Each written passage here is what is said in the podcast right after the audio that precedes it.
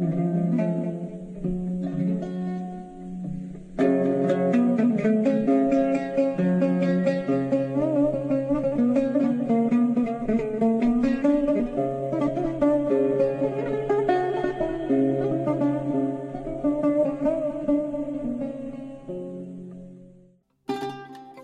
وصى أتباعه إنهم ينتجوا ثمر ثمر روحي لملكوته وقال أنا الكرمة الحقيقية. وأبي هو الكرام كل غصن لا ينتج ثمرا يقطعه وكل غصن ينتج ثمرا ينقيه لينتج مزيدا من الثمر. أنتم الآن أنقياء بسبب الكلمة التي خاطبتكم بها. فاثبتوا في وأنا فيكم. كما أن الغصن لا يقدر أن ينتج ثمرا إلا إذا ثبت في الكرمة فكذلك أنتم. إلا إذا ثبتتم في أنا الكرمة وأنتم الأغصان.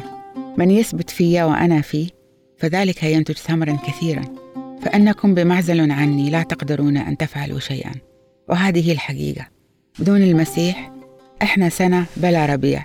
وربيع بلا أزهار. وأشجار بلا ثمار.